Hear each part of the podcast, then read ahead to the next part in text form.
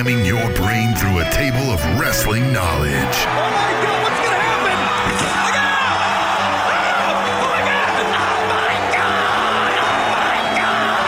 Breaking down the week's news and rumors.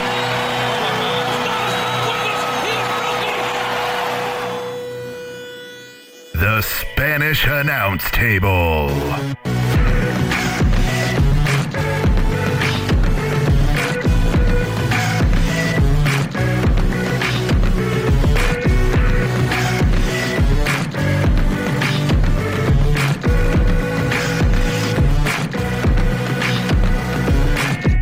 One hundred seventy-nine, the 2016 year in review of the Spanish Announce Table. T Mac, how are you? It's good. Another year has come and gone. We're yes, still year of here. pro wrestling. Yeah, it- this- 2016, the year of pro wrestling. This was, and I'm glad you said that because we're going to get into that later when we get into some of our year in the in review stuff. But 2016 was dubbed by you as the year of pro wrestling, and it has come to an end, and we will cover just about everything about it. Uh, but before we get into that, how was let's let's start in zoomed in. How was your week? it was good. Christmas happened uh, since we last talked. Uh, had a good Christmas. That's true. First time, first time doing it with a significant other as far as Mm-hmm. the holiday, and that was uh, challenging and fun. Yeah, yeah. Yes. Did you did you learn anything about time. yourself in that process? Like I'm yeah. I'm not as high strung as I thought I would be. oh I thought I'd be like, oh, God, we gotta go, and then we gotta do, uh, uh, and I was really like, eh, fuck it, yeah, fuck it, man. It's and it all worked out. yeah. Like Her that. family was very understanding. My family was very understanding. Yeah, because you have Everyone was delightful. you have a split family. We've covered this before, so you have to travel to a couple homes for the holidays, and Yeah, now you added another was, one. yeah, what we did was Christmas Eve was my mom's. Uh, like I did my Christmas with my mom on Christmas Eve. Yep. Then Christmas Day was with her family. Christmas night, she came with me to my dad's, and then Monday morning uh, was we go see a movie on Christmas. But because Christmas was on a Sunday and my family goes to church, they went to church, so we did our Christmas movie on a Monday, and we saw that, and she came with us to that. What did you see? Sing. The animated movie where they sing. Yeah, it was we- very delightful. My kids really wanted to go to that, and the day after Christmas, we went to go to that, and it was sold out by the time we got there. Uh, and so they went and saw Moana, the two children, and we saw Jackie, which was a really good movie. Uh, I, we actually that night then because she has two brothers, we went with them and their significant others, and we saw another movie that night. We saw Arrival with Amy Oh, Adams. yeah, yeah, is that good, huh? Very good. Both movies were very good. Go see Sing with the kids, even if you're not if you don't have kids. Oh, yeah. it's a very good movie. no, no, we were gonna see it with them, and I think what we did was we had messed up. We had thought the times was later because we were going off of the previous day's times, and found out when we got there, we are like, oh, it had just started, right? But we thought, ah, we'll just miss the previews, but it was uh, already just well sold out, and so they had two tickets together for Moana, so we had the kids do that, and then we got Jackie. Yeah, the movies are very busy around that time of year, so we kind of forgot about Uh, that. Mona, what is it called? What was it? Is it? It's Moana, isn't it? Moana. I don't yeah, know. that's the one with the one rock. with the rock. Yep.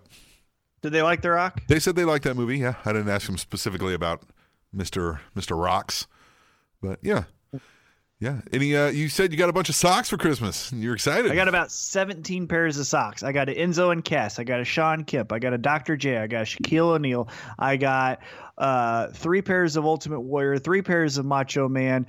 Uh, then I got the rest were like desi- designs, like fun designs that made you pop and woo. Oh, and then I got some Shawn Kemp's, and then I got some Jason Williams and Vlade Divac together. Uh, Sacramento Kings, late 90s, early 2000s. Come on with it. Um, and then yeah, so I got a lot of socks. I got this cool ass cup of Hulk Hogan. Mhm. Um, it's a glass cup too. It's Yep. classy. It's, it is classy. Uh, what else did I get? Uh, oh, uh, in an indirect way, I got a Fitbit. Ooh, at this. nice. An Because- indirect way. Yeah, well, because uh, M got a new one, Mhm. and so she's like, "Well, I don't have anything to do with this old one." I was like, "Well, let me try it." And so I'm trying her old one to see if I want one, and they're So- fun. Are they fun? Yeah, I've, I've seen them before, and I thought, man, I see a lot, a lot of people wearing these, uh, especially because fun. you know if you're into fitness, uh, I, I assume they're very they're very good.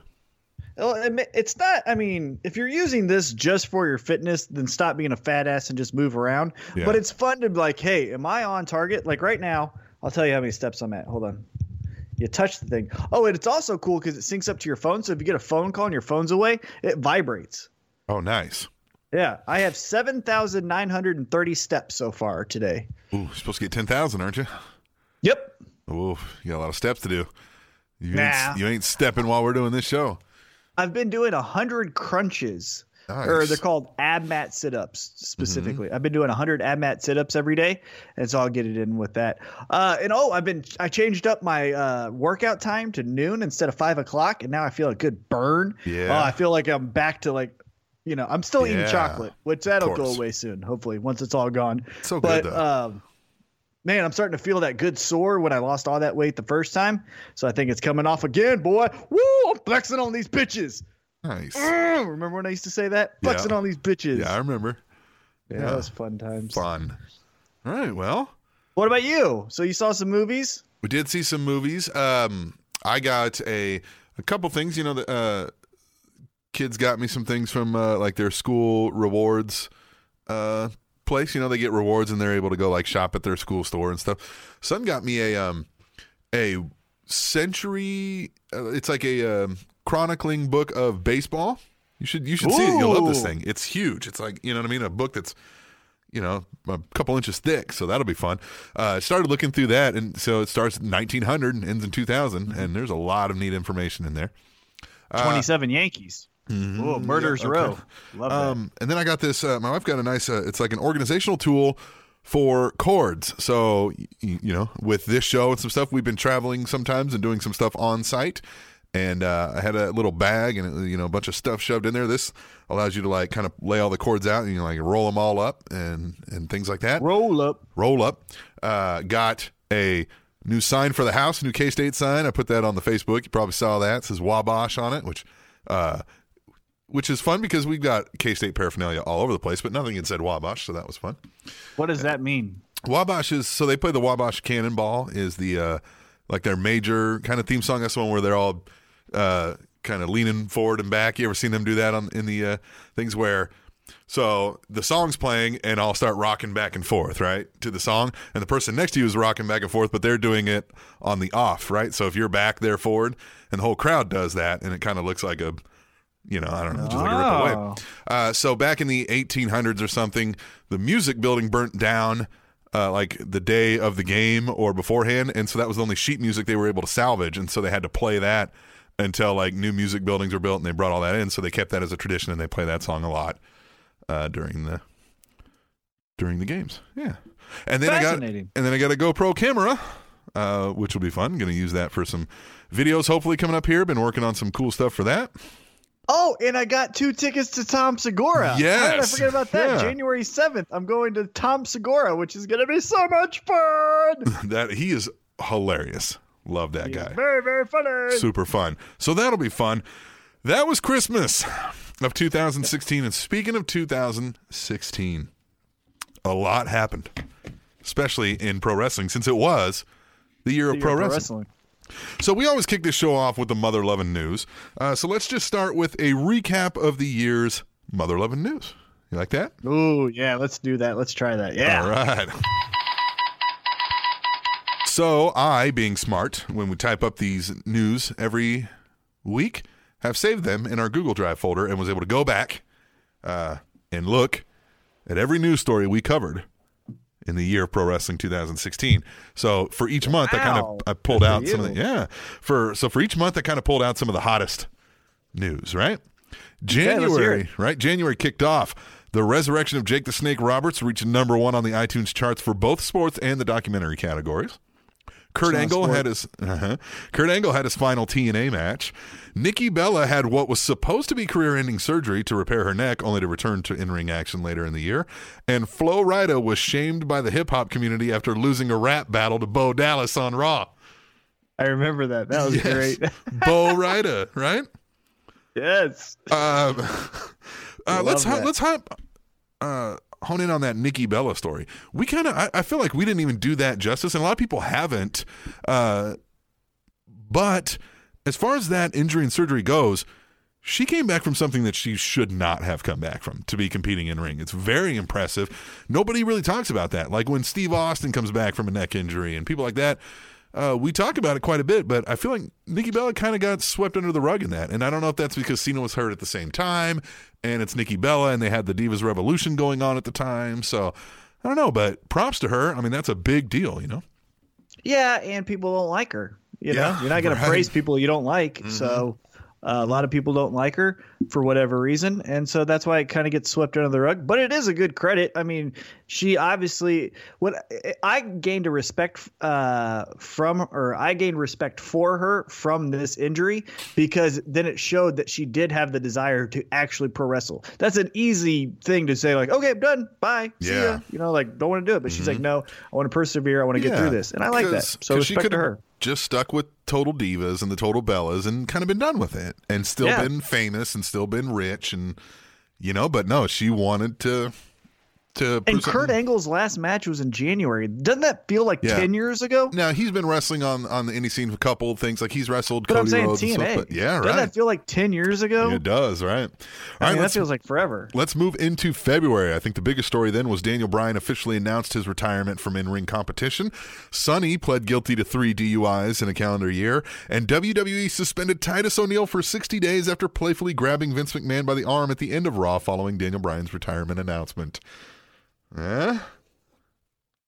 That was a Poor weird guy. story, that whole thing. That's that just shows you how weird pro wrestling is. Well, and that just know? shows you how, like, Vince can be just, just a- such a weirdo. yeah just just yeah just to harp on that for no apparent reason you know like i don't know maybe and there's Daniel something more that we don't know but that was that was a big uh, big happening as well. well and controversial too because you know he had doctors clearing him but wwe wasn't going to take that chance anymore and so you know just kind of a, Where was he this week? You Oh, notice I he wasn't know, on there this week. i don't know JBL filled in for him Yeah. on Talking Smack. Yeah. Yeah. where he was. Yeah, maybe they had some kind of family It was a great episode without any authority figures, FYI. uh-huh, uh-huh. See how you can do pro wrestling without some Right. damn authority figures? Then we moved into March, and Neville suffered a broken ankle that would keep him out of action until just a few weeks ago. Hulk Hogan was awarded $140 million after winning his lawsuit against Gawker over his highly publicized sex tape release revealing his use of racial slurs. Hogan would eventually receive some nearly $40 million in settlements, and Gawker ceases to exist as it had before. And former WWE head of talent relations John Laurinaitis married the mother of the Bella twins. Bella's got their they're like a goddamn octopus in the pro wrestling. They got all their antennas and They're legs and everything just swapped around the brass of WWE. They are the WWE succubus. yes. Yeah, that Hogan story was obviously the biggest story then of March, and uh, it's still kind and of. how how insane is it? I, the racial slurs is what the headline is, but we forget that he was sleeping with another man's wife. And that man was was okay with it and videotaping it though unbeknownst to Hogan's knowledge. It's such a weird dynamic in that whole story. And there's more to follow which we'll get into later in this news that was revealed later, but we'll move into April where Sting officially retired from in-ring competition during his WWE Hall of Fame speech. The WWE inducted The Godfather, Sting, Boss Man, Jacqueline, Stan Hansen, the Fabulous Freebirds, and Snoop Dogg into the WWE Hall of Fame. Finn Balor became the longest reigning NXT champion and the longest reigning WWE developmental champion of any territory. And Chyna passed away in her home, later revealed to have been caused by drugs and alcohol.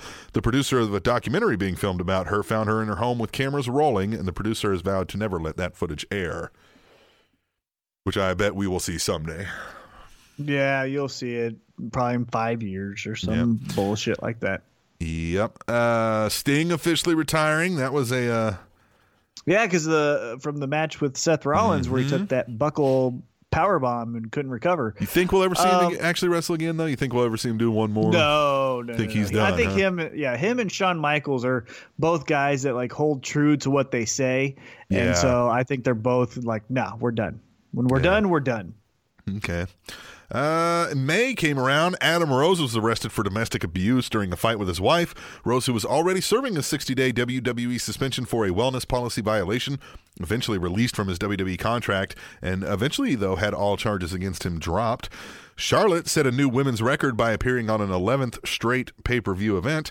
Cody Rhodes was granted his request for a WWE release and has publicly voiced his displeasure with WWE's creative ideas and said he was repeatedly shot down while suggesting new ideas for his character.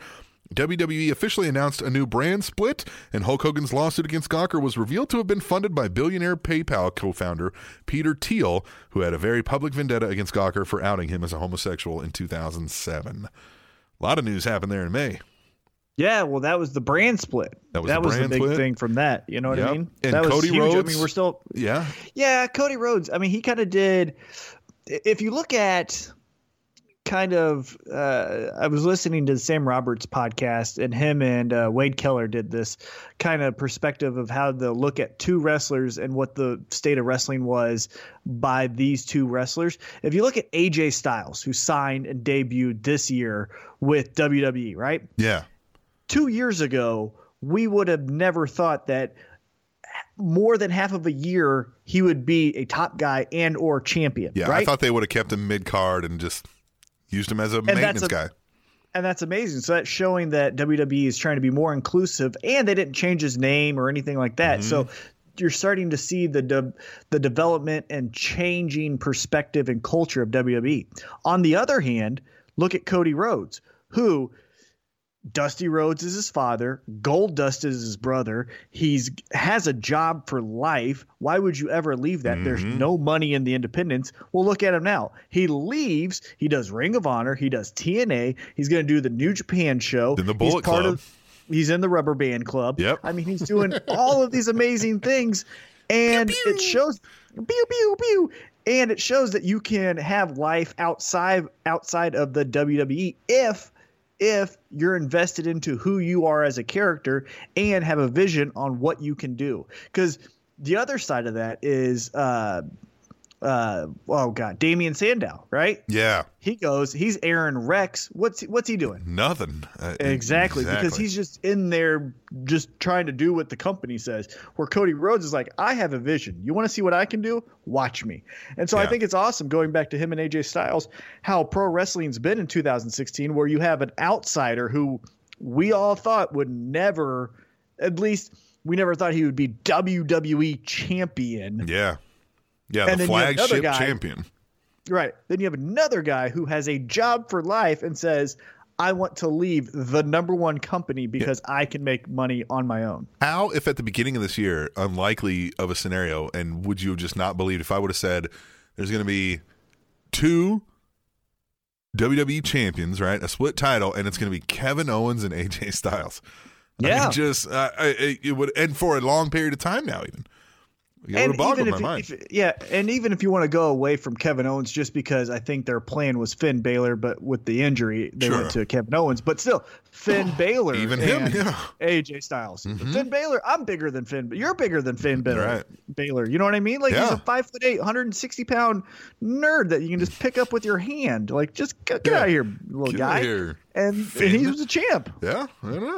All right, then June came around and WWE began taping the Cruiserweight Classic, a 32 man tournament featuring cruiserweight competitors from around the globe. It was eventually revealed that the winner would be named WWE Cruiserweight Champion and would headline the new WWE Cruiserweight division, which now has its own show on the WWE Network. And Paige and Alberto Del Rio were involved in a highly publicized and controversial event outside of a Las Vegas show theater where the couple claims they were earlier heckled by someone who was waiting for them outside the venue. Paige reportedly was taken into custody by Las Vegas police after erratically chasing the person on foot through Las Vegas traffic. What a shitty year for Paige. Yeah. I mean, she's been suspended for it seems like half the year. Mm-hmm. And she's injured. Before that, well, and she's injured. And before that, she did that stupid ass promo where I don't know if it was her idea, the writing team's idea, or whoever to come up and bring out David Flair to Yeah. Charlotte. And that was a what a two week build. It didn't even have any merit or clout to bring Yeah. up. And God, what a just shit year for her. And she Yeah. Mm-hmm. looks like a cokehead now. She used to be hot. She was my pale mm-hmm. princess. Now Yeah. she's just a pale trash bag. then July came around and Brock Lesnar failed a drug test following his UFC victory, something WWE clearly had no intentions of disciplining him for. And Sin Cara was involved in a fight with Simon Gotch backstage at a WWE event, something that would later reveal itself as somewhat of a theme with the mass superstar in this year. Brock Lesnar.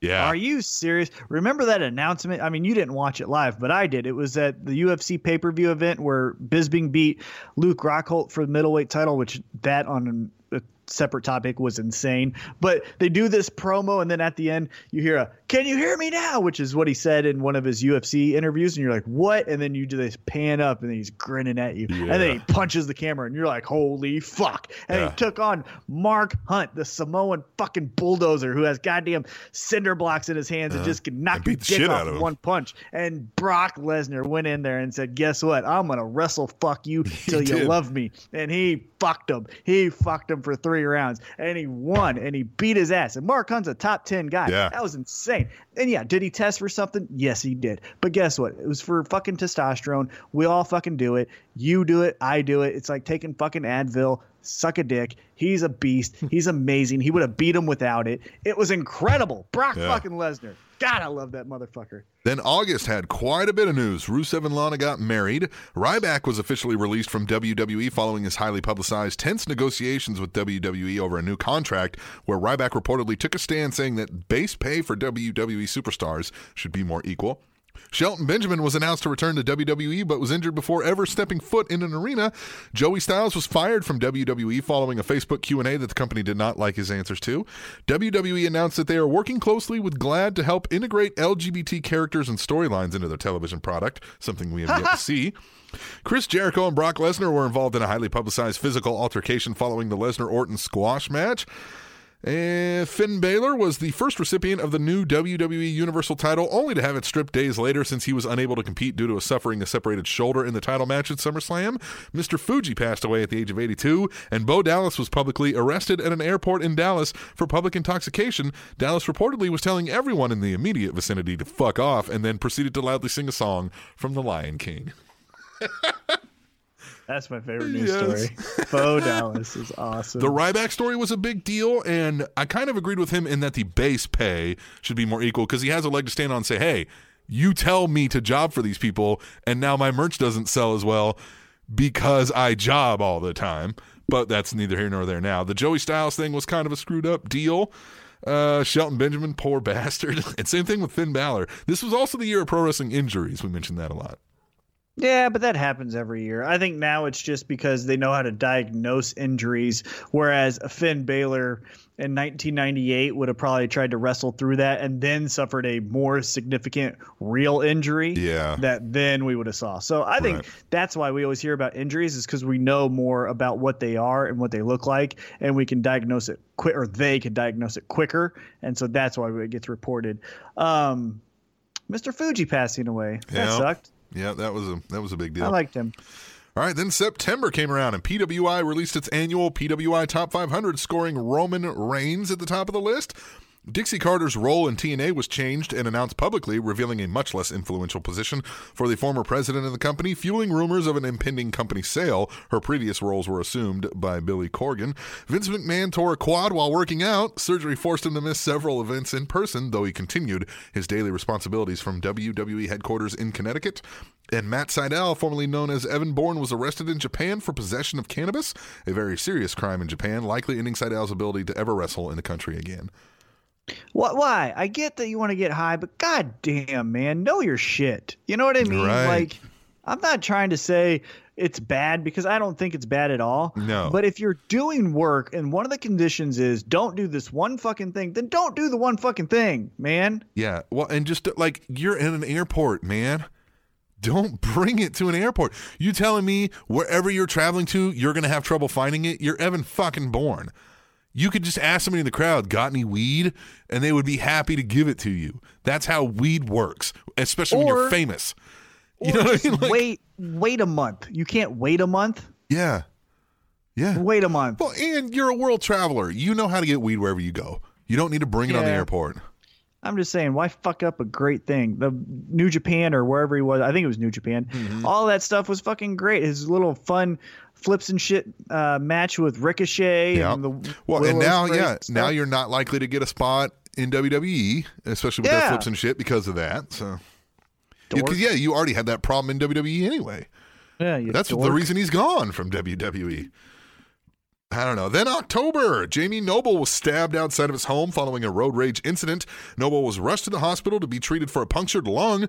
The attackers were rushed away from the scene by Noble's wife, who caught them right as they were attempting to cut Noble's throat. Ric Flair and Halle Berry were the subject of a heated debate when Flair publicly claimed to have had sex with Berry in the 1990s, something Berry adamantly denied, claiming she didn't even know who Ric Flair was. Sunny was arrested for violation of her probation that she received for her three DUIs. Paige and ADR were again involved in yet another highly publicized controversial event as Del Rio was reportedly stabbed outside of a restaurant in what he claimed was a robbery attempt, though he declined to press charges after successfully defending himself in the attack, though he was treated for stab wounds to the arms. And Paige was suspended for 60 days for her second violation of the WWE wellness policy, something her and her family publicly took issue with, saying she was merely taking prescribed medications that she did not properly file paperwork for with WWE. Fans in Chile turned riotous at, after Seth Rollins' autograph signing. The riots eventually turned to looting, and Rollins was escorted safely uh, out of the arena by security. TNA financials worsened as the state of Tennessee filed a tax lien against the company. American Express filed a lawsuit claiming over $250,000 in owed expenses. Audience of One Productions also filed a nearly $250,000 lawsuit for unpaid production services. And then company president Billy Corgan filed a lawsuit claiming he was not made aware of the extent of TNA's financial worries when uh, when he agreed to invest in the company. More reports put the company at over five million dollars in debt for back owed services and taxes. And Paige publicly proposed to her boyfriend Alberto Del Rio at a non WWE event, prompting the lawyers for Del Rio's current wife to pay to tell Paige to pay attention to the way Del Rio is treating his current wife and his children before rushing into marriage with him. Uh, that Del Rio stabbing was a uh, that's a drug deal going. Right? Yeah. That's a drug deal Yeah. gone bad. Uh, yeah, that's why the- you ain't yeah. pressing charges. Mm-hmm. Yeah. And Paige, could you be more white trash? I mean, you're already white. Stop acting Well, whiter. And what like I can't believe that WWE was in any way anything but furious about that. You went at another wrestling event, got in their ring with cameras rolling and and and proposed to a guy that's no longer that used to work for our company but isn't like wow, I can't like I'm surprised she if she'll ever be back on WWE television. I hope she's not. I, I bet the only reason she would be is because I'm sure they made decent money off merch for her. Bye. You know But I mean? man, how oh, if you're Vince McMahon, and, and uh, I mean actually as Vince McMahon, knowing his attitude about those kind of things, like how is he not? How was Well, she not you see what fired he- immediately? Well, did you see what he did to uh, Titus O'Neil? Yeah, And I was just grabbing him after he thought cameras were off. just insane. Yeah. I don't know. Bye. Get Mm-hmm. your chips and salsa and fucking go, Paige. In November, Anthem Sports, the parent company for the Fight Network, and Aroluxe entered into an agreement to serve as the new owners of TNA, uh, stabilizing the company at least for now. And Billy Corgan's involvement was ended after reaching a settlement with the new owners to repay him of any due interest in the company. Sin Cara was involved in yet another physical altercation, this time with Chris Jericho, on a company tour bus in England. This being Sin Cara's fourth such altercation, WWE ordered him to attend anger management classes. Vader was involved in a near fatal car rollover accident, giving him two black eyes and several bruises. Vader claimed he was unconscious for over a half an hour while trapped in the car. To make things worse, Vader was told a week later that due to congestive heart failure, he was expected to live only two more years. This diagnosis has been deemed less severe in recent weeks, however. Joey Styles was publicly shamed and fired from Evolve, where he made what was deemed to be misogynistic remarks during a company show.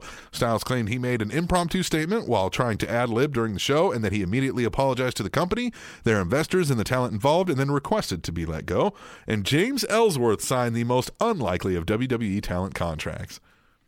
Ugh, Joey Styles fired Yeah. twice. Oh, also in November, WWE Hall of Famer Donald Trump won his election to become the 45th president of the United States in what is one of, if not the most controversial U.S. presidential elections in history.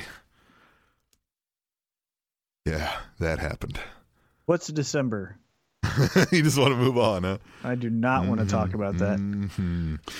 Uh, He lost this- by two million fucking votes, but all of a sudden we got some goddamn electoral college bullshit thing that was only in, uh, put in there to give uh, fucking um, entice slave states to give them more power to join the union back when fucking people didn't know how to make shoes, and we're still going off of that bullshit electoral college. Go fuck yourself. Yeah, yeah, it pisses me off.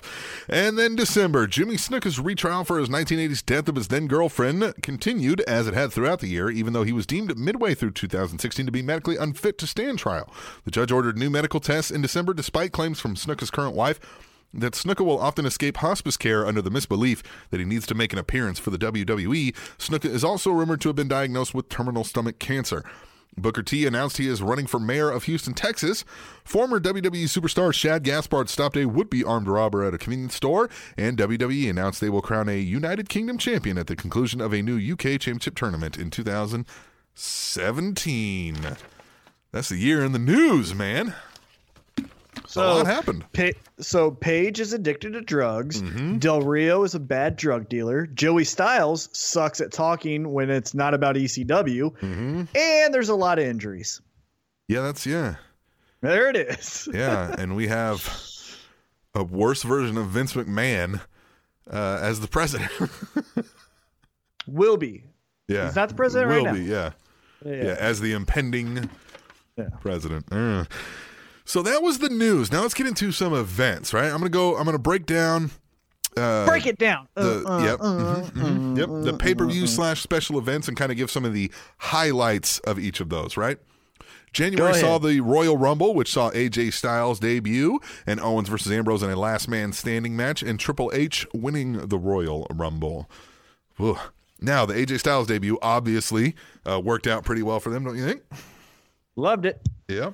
Then February rolled around and we had Fastlane, WWE Fastlane. And Styles versus Jericho was the big match. And then they had a number one contender triple threat of Brock, Reigns, and Ambrose. It's pretty forgettable. March saw the first uh, roadblock of the year with Triple H retaining against Ambrose. Was kind of the only highlight of that. April. Now, this is the big one. We had NXT TakeOver Dallas, where American Alpha defeated the Revival for the NXT Tag Team titles. Nakamura debuted against Sami Zayn in a Match of the Year candidate. And Asuka defeated Bayley for the NXT Women's title. And Finn Balor retained against Samoa Joe for the NXT Championship. And WrestleMania 32 saw Zack Ryder win an IC title ladder match. Charlotte defeated Sasha and Becky Lynch and named the women's champion, ending the Divas title. And Taker defeated Shane in a Hell in a Cell, and Shane jumped from the cell in a highly publicized spot. And Baron Corbin won the Andre the Giant Memorial Battle Royal, and Roman Reigns defeated Triple H to win the WWE Championship. That was all hype, no substance. That's what I Yeah. think about WrestleMania. The- Shaq was a part of it too. Yeah, uh, the Takeover Dallas was a good deal. Well, That yeah, but that's NXT. I'm saying Yeah. WWE, WrestleMania, Oh the yeah, no, it all sucked. Yeah. all hype, no go. Yeah, the, the I think the biggest, longest reigning thing to come out of that was the women's title being a thing now.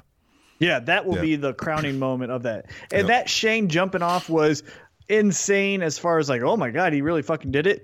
But everything else about that match fucking sucked. And Yep. then Roman Reigns getting booed out of the building. Mm-hmm. 100,000 people saying, we don't want that.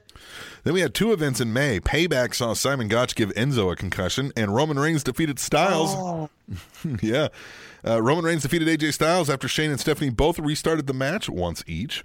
Then Extreme Rules had Rusev beating Kalisto by submission for the U.S. title. Miz retained the Intercontinental Rusev. Miz retained the Intercontinental title in a fatal four way against Owen Zayn and Cesaro, and Roman Reigns defeated uh, AJ Styles to retain the WWE title, only to be pedigreed by a returning Seth Rollins. that IC match was amazing. Yes, yeah. Love that match. Yes. And then in June, we had NXT TakeOver The End, where Nakamura defeated Austin Aries. Samoa Joe retained the NXT title in a cage match against Finn Balor. And we had Money in the Bank, where AJ Styles defeated John Cena after Gallows and Anderson interfered. Dean Ambrose won the Money in the Bank over uh, Kevin Owens, Chris Jericho, Cesaro, Sami Zayn, and Alberto Del Rio. And Seth Rollins defeated Roman Reigns to win the WWE Championship, only to immediately lose it when Ambrose cashed in that Money in the Bank. That is what happened. That is what happened. Uh, so all members of the Shield held the title there in a span of what? A minute, An and a half? hour. Yeah, yeah. Well, just even in a uh, even in a couple minutes there, because what uh, Right. Reigns had it. Yeah. right? Yeah, and then Rollins and then Yeah. Ambrose. Yeah, yeah. yeah. Then It's in great. I like July, in July we had Battleground, where the brand extension was announced, but rosters were not yet determined. So any champions winning would would theoretically take it to their brand. And Dean Ambrose regain or retained the WWE title in a triple threat against Reigns and Rollins. That was another pretty forgettable deal, I think, other than Ambrose winning, so we knew wherever Ambrose went. Well, and then uh, that the week before or that week was the draft, and so Yeah. then everyone from SmackDown rushed the ring and celebrated Ambrose victory, Yeah. a la Sting over Hogan, Starcade '97 when Yes. WCW all came ra- running out. I thought that was pretty cool. I remember that moment. Then in August, we had NXT TakeOver Brooklyn 2, where the Revival retained their NXT tag titles over Ciampa and Gargano. Asuka retained the NXT women's title over Bayley, and Shinsuke Nakamura defeated Samoa Joe for the NXT championship. Then we had the Summer Slam. Sheamus and Cesaro kicked off their best of seven series. AJ Styles defeated John Cena. John, uh, Jon Stewart returned to a much less impact than he had the previous year. Finn Balor defeated Seth Rollins for the new Universal title debuted earlier in the evening, though Balor suffered a separated shoulder in the match, forcing him to vacate the title later that week. And Brock Lesnar defeated Randy Orton in a controversial finish that saw Orton busted open after many vicious elbows to the head from Lesnar. Beat the fuck out of him. Yeah, beat these shit out of him, causing Chris Jericho to say, "Hey, what the fuck, man? Yeah. Like, is that real?" Like, it it fooled Chris Jericho, right? Yeah. I mean, that's that's how impressive that was. Then in September we had two events. Backlash was the first SmackDown branded pay per view and saw a SmackDown Tag Team Tournament Finals with Heath Slater and Rhino winning. AJ Styles defeated Dean Ambrose to win the WWE Championship.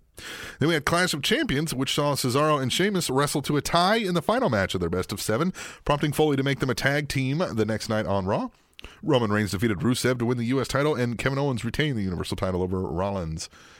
So that was AJ right when the brand Styles. split. Yep, that was uh, right when the brand split was happening. You know, That and was AJ uh, Styles. and that was AJ Styles. Yeah, and he's had it ever since. Um, and we, we started seeing then that SmackDown was the better product. And we still see it now. We still see it now. Then October, we had No Mercy, where the main event kicked off the show with AJ Styles retaining the world title over Dean Ambrose and John Cena. Dolph Ziggler, with his career on the line, defeated The Miz to win the Intercontinental title. Heath Slater and Rhino retained the tag titles over the Usos, and Bray Wyatt defeated Randy Orton with the help of Luke Harper. And Hell in a Cell saw Roman Reigns retain the U.S. title over Rusev. Kevin Owens defeat Rollins in a Hell in a Cell match to retain the Universal title. Brian Kendrick defeat T.J. Perkins to win the Cruiserweight title. And Charlotte defeated Sasha in the Hell in a Cell match to main event the show and win the Raw Women's Championship. Women made main eventing. That was the storyline from that month. That was.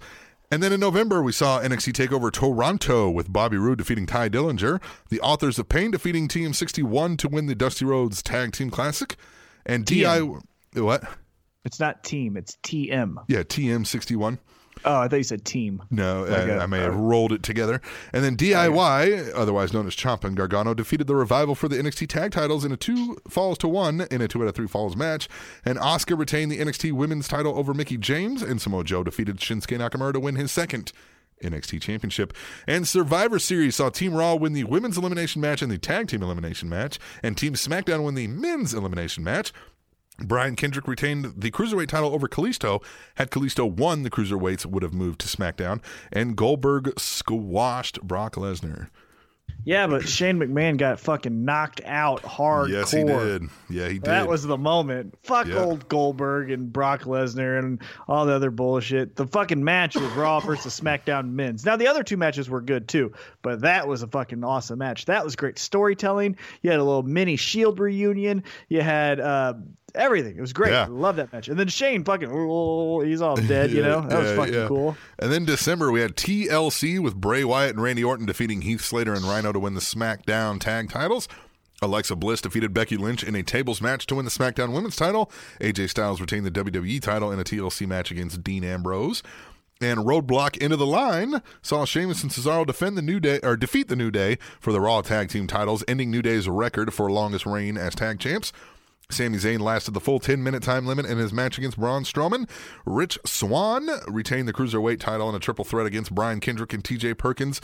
Charlotte defeated Sasha Banks for the Raw Women's title th- in um, three falls to two in sudden death of a 30 man Iron or 30 minute Iron Man match. Excuse me.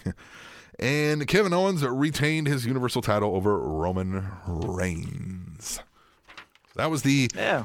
Year of events. Not terrible, you know. uh, there were It some happened. good highlights in there, obviously. There were some great matches, some spectacular matches, some five star if Dave Meltzer would have watched them from Japan. Mm-hmm. And it was awesome. Loved the wrestling. The storylines, meh, but the Yeah. wrestling, Well, and we'll get more into that as we give our table awards out later in the show. But now let's do a quick year in review about us, right? Ooh, okay. Yeah, Let's you like that. this? So January kicked off. We had episode 128, first episode of the year, where T Mac dubbed 2016 as the year of pro wrestling. And I think you were very prophetic in that. Yes, because it was, and Right? it is. And mm-hmm. It will always be. Yeah. And also in January, we had episode 130 where we interviewed Craig Kieseman, who's now Niles Planquet in the NWL. And then in He Feb- was also the security guard He for was. Miz on SmackDown. Yes, he was.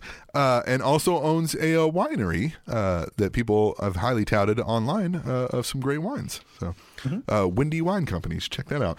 In February, we had episode 133 where Rob Schamberger returned to the studio. We had episode 134 where Trevor Murdoch and Derek McQuinn talked about their new KC Pro Wrestling Training School. Episode 135, we interviewed Jake Whitco of WrestleThon, which is a great event for for the kiddos. And like Yeah, a video telethon. games, right? Right, yeah, they play video games, and uh, that's fun. Maybe we'll do that again this year. Then in March, episode 136, we coined Two Abs T Mac and discussed what you are more likely to see before you ever witness a Daniel Bryan body slam. Oh, that was fun. right? Episode 137 was the debut of R&B sensation Tommy Tsunami. Yeah. Come on, girls. What's up, baby? Let Uh-huh. me sing to you. Episode 139 had what I believed might be our final in studio episode as T Mac took a traveling job that would eventually see him nearly killed in the mean streets of Houston. We Got also- a gun pulled on me. Yeah. We also interviewed Dustin Kaufman about his new endeavor, Pro Wrestling Nightly. Yeah, we didn't get into a whole lot of that, too, because I think we tried to.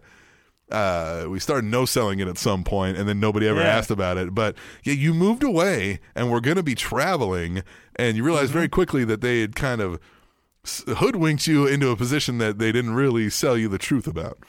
Yeah, they were like, "Oh no, no, no! You're gonna be traveling back and forth." Back, no, I was just staying there in fucking Houston, and I got a gun pulled on me twice. And they're like, "No, that's what happens." Well, and Like, they "Fuck sold you on like doesn't." you're going to help us set up our new office locations, Yeah, right, yeah, in our new markets, and that was a matter of like driving around and taking notes on buildings. Yeah. and Yeah, and fuck that. Yeah, unbeknownst to the people who own them, hence the gun getting mm-hmm. pulled on you. Yeah. Yeah, fucking horrible. Hated that job.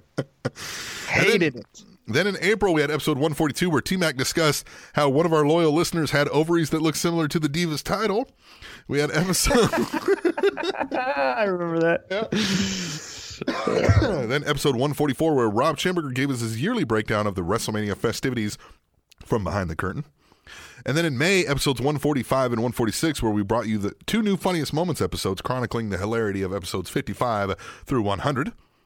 Then in June, we saw episode 150, which celebrated 150 episodes in studio with the Iceman, who fell victim to a run in by the Schambergers of Doom and lost his coveted International Dance Championship to Katie Schamberger. It is also the episode where T Mac debuted his famous line, You smell what I'm shitting? You smell what I'm shitting? An Iceman lost the, the he was until that moment undefeated in international dance champion contests. yeah, you got to get that back, Iceman. Got to get it back. Episode 151, Joe Kelly made a second guest appearance on the show, and we all did the show naked. Yes, we did. Yes, we did the show Yeah. naked. Episode 155, we had Jeremy Wyatt and Michael Strider in studio to discuss their upcoming Jeremy Wyatt retirement match that proved to be a brutal endeavor at Metro Pro Wrestling. That was a good interview. Episode was a 157. Episode 157, we celebrated our three year anniversary with in studio guests, the Regal Twins and Sharkbait, a night that would eventually lead to the end of our ability to use the Cumulus Studios and thus my desire to remain employed by Cumulus.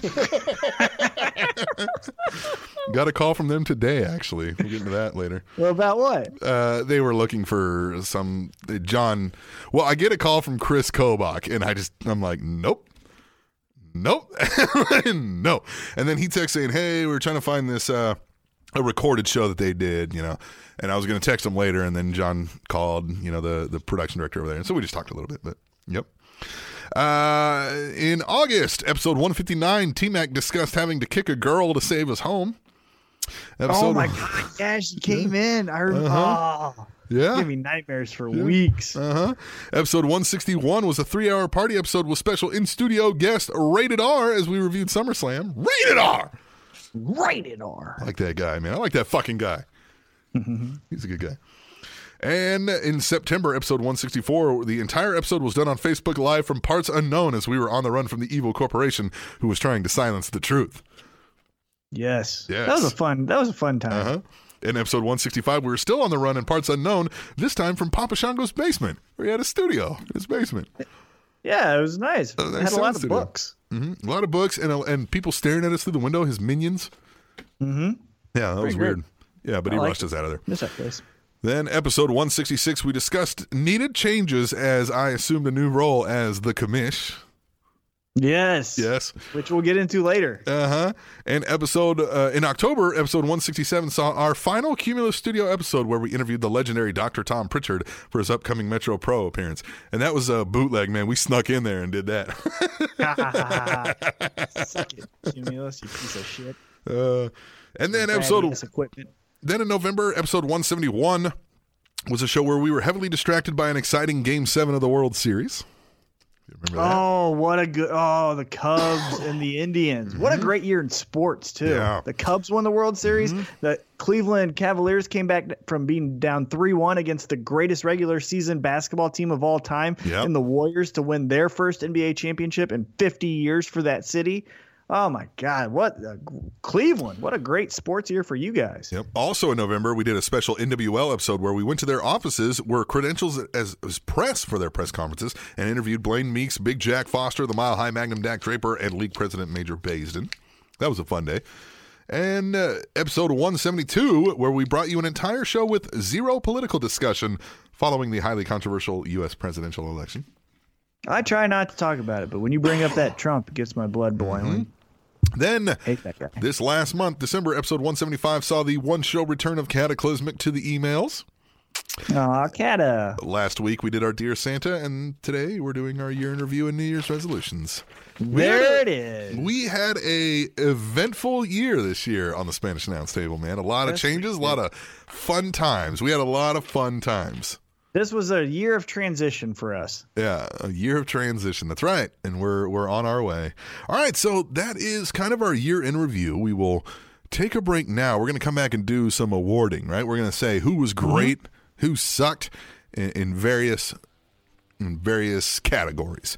That's when we return here to the Spanish Announce Table, which is on SpanishAnnounceTable.net and The most shoplifted food in the world is cheese. TrendingTopicsNetwork.com.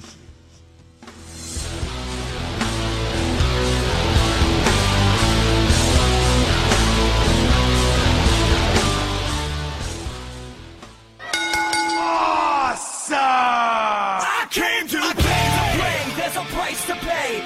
Time for you to get down on your knees. I came to stay. It is another year of pro wrestling gone by on this our year in review. And when you review the year, you determine what was awesome and what wasn't, right? And that's where we're going to hand out some awards. We'll call them the table awards, I guess. We never really settled on a name for those things, and we don't really need them. Yeah, table awards. Table awards sounds good. Let's just kick it off with. Let's just kick it off in the order that I have it written here, huh?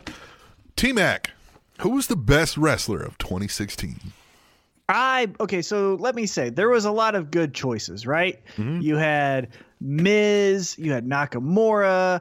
Uh, even though it's not my cup of tea, you could say Kenny Omega. You could say Martin. Scr- uh, what's his last name? Skirley. Martin Skirley.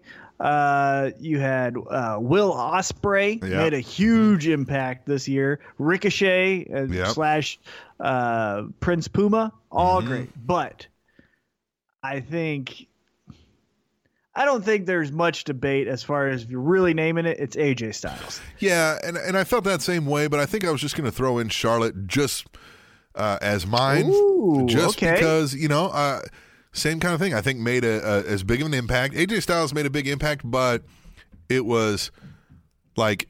It, though it was unbelievable strictly because it's done in the WWE arena and we didn't think that would happen with AJ Styles.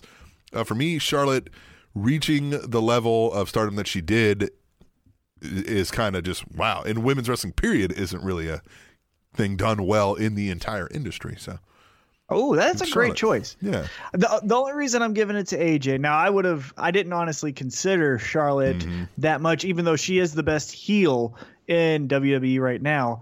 Um, I just give it to AJ uh, for the one reason, and that's because he started the year in New Japan and had arguably the best match of the year with Nakamura in at Wrestle Kingdom this year, Yeah. and then had all of his great matches with Yeah. Cena and Roman Reigns and.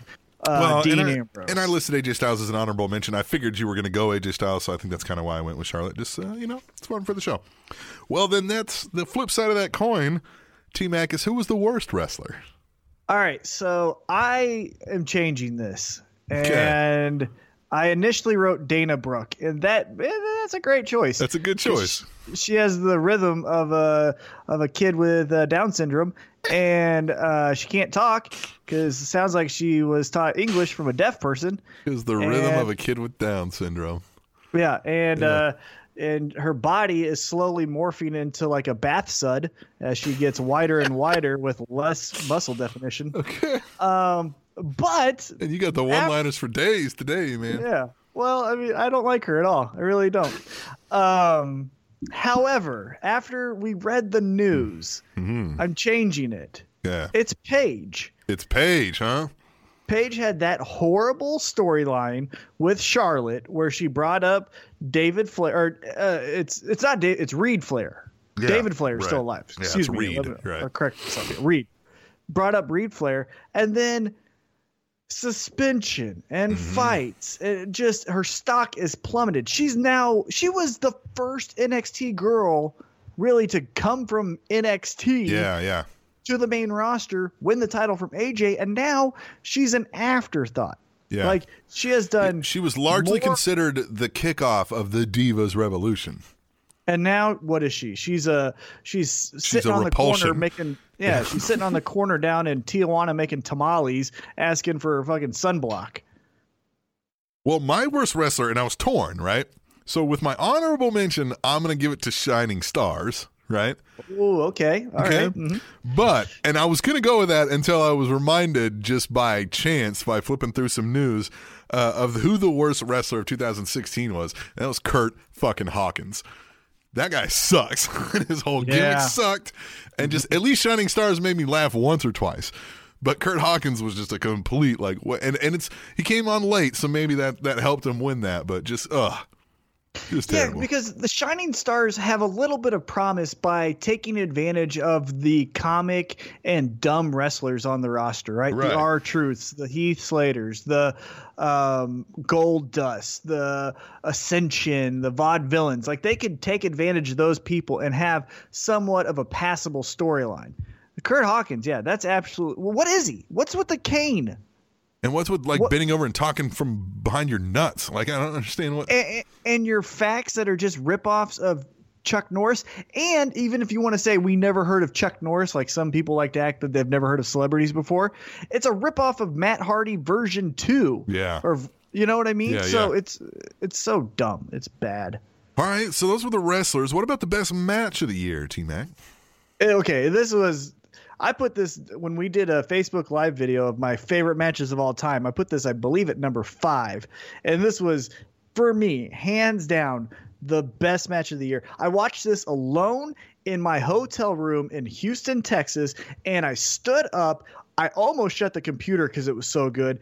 And I called everyone. I called Anthony. I called my mom. I called Emily. I called everyone about this match. And that is from NXT Sami Zayn versus Nakamura. Mm-hmm. That is the hype, the babyface versus babyface. You don't know exactly where they're going. The debut of Nakamura, the presentation, the glamour, the glitz, the comeback story of Sami Zayn, the selling on each part. They started a new chant from this match. Yeah, it was yeah. Fight Forever. Yeah, that's rare in this day and age. A new chant started mm-hmm. from this match. Yep. So to And- me, it's the best match. And I'm going to agree with you now. I just watched it for the first time last night. but uh, it, it's obvious to see why you were so adamant about it. A amazing match. I, I watched it while I was cutting my son's hair because he wanted a uh, you know just a, like a buzz cut. So I'm sitting there uh, trimming him and watching that to kind of keep him still. And uh, it's a good thing it was a buzz cut because man, I would have been screwing it up left and right. if I was trying to like really God, cut that his hair. match was so great. Uh, but I did have some great. honorable mentions. Uh, before that, I was going to give it to Sasha and Charlotte in their falls count anywhere from Raw. And a second honorable mention was the Ambrose Owens last man standing match. My honorable mention, if we're going to do an honorable mention, was the SummerSlam uh, John Cena AJ Styles. Yeah, that was a great I match too. really loved it. Yep, yep, yep. All right, then what was the worst match? This goes kind of on the promise of man, this should be freaking great, but it was a dud.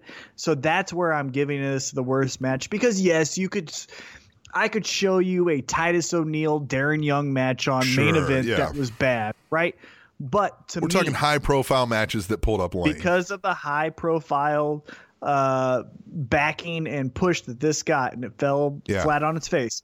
It's Dean Ambrose versus Y2J in that cage match with all of the Yeah. gimmicks around. It was they felt like they had to go and use it. It was long and drawn out. The crowd just felt uninterested. I felt uninterested. Now it did have the thumbtacks, and that was pretty cool Yeah. from Yeah. Y2J taking it, but everything else just felt Well- so long and dragged out and just boring and droning. Well, then I don't know what this says about Dean Ambrose because I'm going to give it to Dean Ambrose also, but it was the Brock Lesnar Dean Ambrose street fight at WrestleMania. yes. Now, The match was terrible because Brock had no interest. He he was trying to mail it in because he had his fight coming up. Uh, So he basically just did a dozen suplexes and called it a fucking day. Uh, I mean, it was just it was again it was it was hyped to be way better than it, it could have been great, but they Yeah. just yeah. a, a chainsaw that was never used. You know, yeah, it was very, very bad. Yeah, Yeah. I agree. Yep, yep. All right, well then let's move into storylines. What did you think was the best storyline of 2016? All right, uh, I'll do an honorable mention. I've got three honorable mentions too. Okay, my honorable mention, and this is a true to true to form storyline. My storyline, you can argue, isn't really a storyline. It's just a, a, a new wrinkle in Mm-hmm. two characters. But my honorable mention is Charlotte versus uh, Sasha. Okay. Sasha. I thought, you know, again, kind of like what you said about Charlotte, bringing women's wrestling to where it is. These two women main evented the first ever pay per view for WWE as women. Uh, their cage match, they they had so many milestones that were really remarkable. It was great. To me, though, it fell a little flat, and at times felt, oh, we switched title again. Cool. yeah. Uh, so for me, my favorite storyline was uh, Chris Jericho and Kevin Owens, Yeah. best friends. I have them as an honorable mention because it is great. Another honorable mention I have was the Ziggler Miz IC title versus career storyline. Uh, I thought that was really well done. Uh, anything afterwards with Ziggler has failed to, you know, in comparison. I think that was his one trick pony there. Uh, my third honorable mention is James Ellsworth because uh, people shit on it, but it made me tune in. I wanted to watch SmackDown to see what was happening next with James Ellsworth. Of course, yes. Now, I a million percent. What. I consider the best storyline of 2016 was Heath Slater's contract. Yeah? oh, Yeah? that's a great pick. Right? You forgot about that one, didn't you? Because that was like, like, yeah, you're like, of course, Heath Slater's a, a di- or like like a dork, and you and you're like, ah, the guy doesn't deserve anything. But you felt bad for him. They kept like screwing him out of it, man. He didn't get drafted. Yeah, he didn't get drafted, and then they finally are like, oh, here you go, and they steal it from him when he's injured and not feeling well. Like, get out of here, assholes. Yeah. All right. So then, what was your worst storyline of 2016? All right, so here's some honorable mentions I'll give for Uh-huh. this. Yeah. Uh, the Titus O'Neil brand. Okay. Yeah, that's Uh, bad. Titus Brand. Yeah, Titus brand. Uh, Dana Brooke being on the main roster. yeah, yeah, yeah. kind of already shared my thoughts about Yep. her. But and again, this is another thing where I thought, well, maybe, but then, ugh. and that's Darren Young. Let's make Darren Young great again. Yeah. I hate this for one. It's a play on Donald Trump. I hate everything that guy stands for. I don't like him. I don't want him parodied in any way. I don't like him parodied in my porn. I don't want him parodied in my pro wrestling. I don't want that man. Do not, would not in a box. Yeah, right. Exactly. I don't want that uh, that uh, that f- virus near me. Yeah. Just get him the fuck out. So I don't like it for that reason. Two, Darren Young just doesn't have charisma. Sucks. Yeah. He just doesn't have it. He Very seems like nice a great guy. guy. Oh yeah, great Yeah. guy. Heard the interviews. Amazing guy. Doing a lot of great things uh, for his causes, but just Has a good look. Like Yeah. he, he looks the part of a pro wrestler. Mm-hmm. Just ha- has zero charisma. Uh, Bob Backlund. We now as fun as it is to see him being crazy, it Yeah. kind of seems like now we're picking on him. Yeah. like it doesn't seem fun anymore. yeah. Because with with Backlund, Backlund, his craziness feels legitimate, and then it's like, okay, now you're taking advantage of it. Right. Yeah. And so I just I hated it. Hated it. So that was your worst storyline. Worst storyline. Make Darren Young great again. That made an honorable mention for me. What also made honorable mention was the Roman Reigns versus Triple H for the uh, Mania main event storyline, Mm-hmm. and the Undertaker Shane storyline also made an Oh, honorable mention. Yes. But the worst storyline of 2016 was the Golden Truth. Ugh, Worst, yeah. worst, was- just terrible. so bad. Nothing about that was good. Nothing, just garbage, just the whole time. Ugh, All right, yeah. then let's move into promos. We love promos. What was your best promo of 2016? All right, I switched this up on you too. Oh, did you? So yes, so my honorable mention uh, is one the Paul Heyman promo after Lesnar lost to Goldberg. He fucking cried for God's sake. yes. The 28 victims or 28 losers, one victim. Mm-hmm. The you know that whole thing. I'm paraphrasing there. Yep. Uh, Miz's Talking Smacks, uh, Talking Smack promo Yep. was groundbreaking. It put that show on the map as Yep. far as a must-watch WWE show. Thought it was amazing, but because I have such a soft spot for them, I have their fucking socks. It was the debut of Enzo and Cass on Monday Night Raw when they just cut down the Dudley boys. Yeah. They used every one liner. I got the gift of gab, the gift of jab. I'm a trash talker Skywalker. I'm going to put Mm-hmm. your lazy eye to work. All of it. It was the best. It was what I love about Enzo and Cass in a three minute form. So I've got a lot of honorable mentions, right? Okay. Enzo right, and Cass made one uh, with the no mic promo when they got the mic taken away from Oh, yes. Uh, Heyman crying was another one. Uh, Heyman on Raw uh, pre SummerSlam uh, shooting on the on the Taker uh, when Brock was standing on the steel steps uh, gave that just just I mean like from the guts speech and it even popped Brock Lesnar. Uh, another honorable mention is the original beat up John Cena promo. Yes. That was so Great fun. one. But the best, I gave it to Miz on Talking Smack because it got the whole wrestling world talking. Like, whoa, was that real? Did Daniel Bryan really walk away? Because that was so.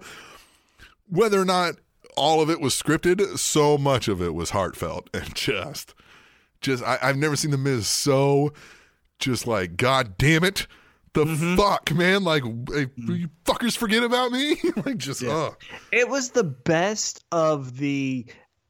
It's the best I'm work pissed shoot? off at. Yeah. yeah, it's it's the best work shoot about the company promo. Mm-hmm. Everyone tries it. Mick Foley tries it all the time. Uh, Sami Zayn tried it on Mick Foley. I mean, all these guys are trying it, but Miz hit a grand slam with Mm-hmm. Yeah. that one. Loved it.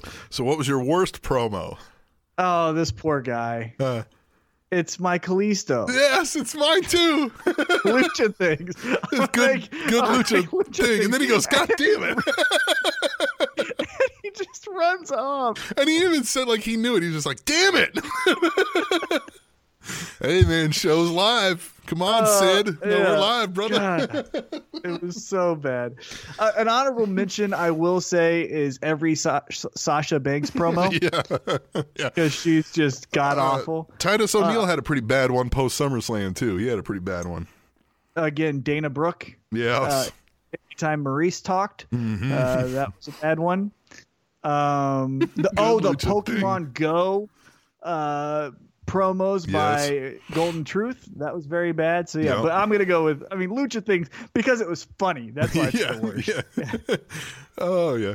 All right. So then, what was the best moment of 2016 in pro wrestling? All right, hold on. Before we get to best and worst moment, I'm gonna name this as a moment, and I'm so conflicted that I don't know where to put it, but it deserves to be mentioned. Okay. I'm putting Broken Matt Hardy. Yeah.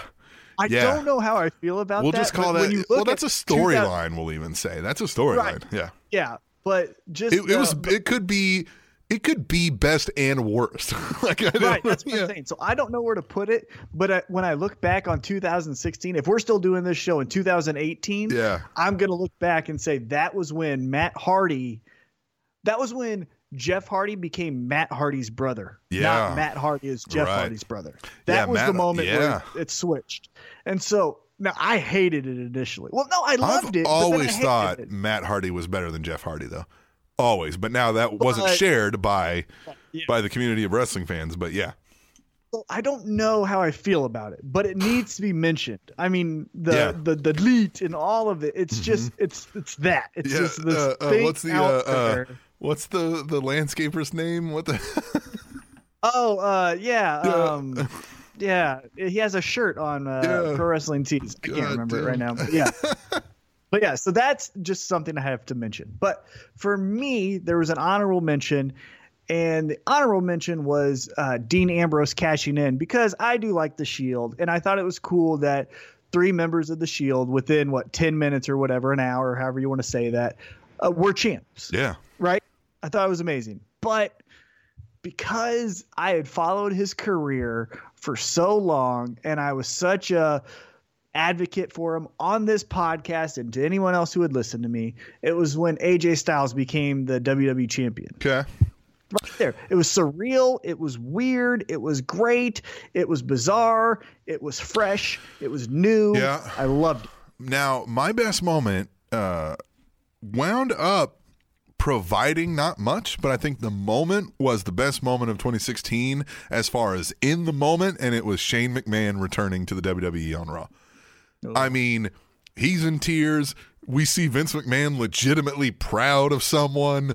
Uh, the crowd's going nuts. It was just one of those moments where you stopped and watched and went, that's what this is about. That's what wrestling is, right? So I gave that the best moment uh, for that reason, just because in the moment, right? Like in the Yeah. moment, everything else was forgotten, and it's what's happening right now.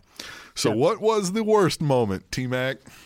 Well, for me, and it's again because of the hype and because of the the uh, platform that you're on, Uh-huh. and you have to hit a you like you don't have to hit grand slams, and this is a baseball analogy. You don't have to, uh, or better yet, you don't have to hit home runs, but sometimes you have to at least get a double, right? Right. to make it passable. And so when Roman Reigns won the championship from Triple H at WrestleMania, you can't have your show in that way.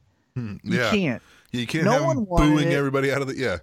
Yeah, no one wanted it, And and, not- it was just forced, and it was everything that's eh, wrong. For everything that you said that the Shane McMahon moment was, Roman Reigns winning at WrestleMania Yeah. was everything wrong. It was force fed. I don't like this storyline telling that I that Well, people rejected. And it was boos, and they were unsolicited boos. They weren't like they were trying to get boos. He was the face, and Right. everybody was booing him out of the building. Hundred thousand people. Yep. My worst moment of 2016 has to go to the old day. That was terrible. It was like a slow slicing of your wrists. It was I was garbage. Yeah, I was you were there. there. Yeah, yeah. It was so bad. I Emily wanted to leave. It was so bad. I wanted to leave, and Yeah. I wanted her to see the rest of the show. It was so bad. Uh, one other moment I wanted to mention, and this isn't really pro wrestling, but it dealt with a pro wrestler. But when they announced that Brock Lesnar was going to be returning to the UFC, and the promo that they did with the uh, fade to black Brock Lesnar snarl and then punching at the screen, that got everyone excited. That was incredible. That was insane. His walk to the cage against Mark Hunt, it was incredible. Also, CM Punk walked to the cage and actually fought. Now, he shouldn't have. It was stupid. It was a failed experiment, but it was still a moment. It was still something that you watched. And so those are Well- other two pro wrestling moments that I'll mention. So those were our table awards. We asked people to email and give excuse me, give what they thought were their moments, wrestlers, yada yada yada. Um, people did that. Some people also emailed some other things. So we'll just read the emails as we normally would. So some people will talk about who they thought were the best wrestlers and whatnot, and some people will talk about some other things. But we kick them off, as always, never fail, As always. as always, with Katie the First. Lady. Every time, man. Every time. I don't Every even know why we would even do it different. She says, Boys, before I get into my picks uh, for best of the year, I want to quickly remind you three years ago this month, I started contributing to this show via email and hashtag tweet the table. And from Katie, I'm sorry, to becoming the first lady, it's been an interesting three years to say the least. Now, on to the best superstars of 2016. The female has got to go to Charlotte. Let's face it, she is the face of the entire women's division. She has improved in her promos and knows how to make people loathe her, as evidenced in her rivalry with Sasha. And while we're on Sasha, I thought she was the worst this year. Not necessarily her fault. I just, uh, just think it's how she was booked this year. She has come off so weak, and hopefully she'll have a better 2017. But back to Charlotte, definitely female superstar of the year. Male superstar of the year, AJ Styles. What a year he has had from debuting in the Royal Rumble to defeating John Cena three times. And now WWE champion. Who could have had a better year? And I'll just say that James Ellsworth was worst. Uh, First, for all the right reasons. Oh, worst at first for all the right reasons. Now I think he's starting to wear out his welcome. So, uh, match of the year. Hold I'll- on. I, I, I th- this James Ellsworth and Carmella thing has some legs. That's I love fun. It. I love it. If you go on our website, I, I recently uh, posted a SmackDown review, uh, and I talk about that that angle and where I think they should go with it uh, to kind of throw in a little extra wrinkle with it when when we're least expecting it. But check that out, SpanishAnnounceTable.net. Match of the year, I'll go with John Cena versus AJ Styles from SummerSlam. It was treated as an epic event, and it was. And I really think Cena's time is coming up as the face of the company and will be done soon. Uh, here's my picks for a moment Goldberg defeating Lesnar in a minute and 27. Uh, the best storyline is Jericho. The best promo is Miz on Talking Smack against Daniel Bryan. Yeah. Uh, what do you think on my picks? My predictions will be coming next week. Talk to you then later. Katie, the first lady. Yeah, she usually gives a what's going to happen in the year predictions. Oh yeah, we, we yeah. I'm expect. I'm excited about that. Yeah, That'll give us a, if if you remember, give us a rundown of what you predicted last year. Yes. Yeah, yeah. Um, I liked her picks. I, I thought all of those were good. Oh yeah, I agree. Yeah, yeah, I can see all those. The Ellsworth thing, I, I think it's. I think people aren't. Yeah, I mean Ellsworth. I can see how he rubs some people the wrong way, but I think they're not delving into the character and storyline possibilities that Ellsworth can can have and can use for long periods of time with multiple people. I also think it's the part of you know when something um, original becomes cool super quick and everyone's like yeah that's great but then when you hear that everyone likes it then you're like no no no no no no Yeah. I think we're getting to that no no no everyone We're getting a It was- hipster blowback kind of a thing. right it was my three P's two weeks in a row Yeah. and no one said it shouldn't have been. You know, we never got any bad uh, PR as far as like, oh, take that off. So, I mean, there was a moment where we all loved him. So, I don't. I think saying him, that he's the worst is a little bit overstated. Yeah. Yeah. All right. All right. So the next guy we have is Chris Mercato. Pause. Chris Mercado, K State, winning the damn Texas Bowl yesterday over Texas A&M. First of all, that game was chippy. Man, I thought a fight was going to break out. Uh, one of our guys teabagged another guy and got a 15 yard penalty. I don't know if you s- like. He threw him down right, and then was like standing over him talking shit, and he just like bloop dropped down on him, and then the guy punched him in the nuts. Uh, it was a fun game, fun game, uh, good times. K State, of course, the victors as I mean, expected, of course, Don't say as always. Uh-huh. Yeah, well, no, not as always. They usually lose bowl games, uh, so that was fun to see. And they've got a lot returning next year. Be a good, be a good year. what about Bill Snyder? We don't know. We don't know. Don't know. This was his youngest team ever, ever. Yeah, and they won nine games. Wow. Yeah. I like it. Yeah, All right, yeah. here we go. Here's my year end winners for the year that was 2016. Mm-hmm. Best wrestler, AJ Styles. He had a phenomenal year. Worst Mm-hmm. wrestler, James Ellsworth. I've had enough of that offspring fanatic. yeah. Match of the year, DIY versus the Ri- Revival NXT Takeover Mm. Good Toronto. choice. Yeah. It was a classic and, match. and a classic match like as a wrestling match too like it, it wasn't Mm-hmm. about the hype surrounding it although there was hype surrounding it but the in-ring wrestling of that match was great Storyline of the year Sasha Banks and Charlotte. They made history multiple times and put on some incredible matches.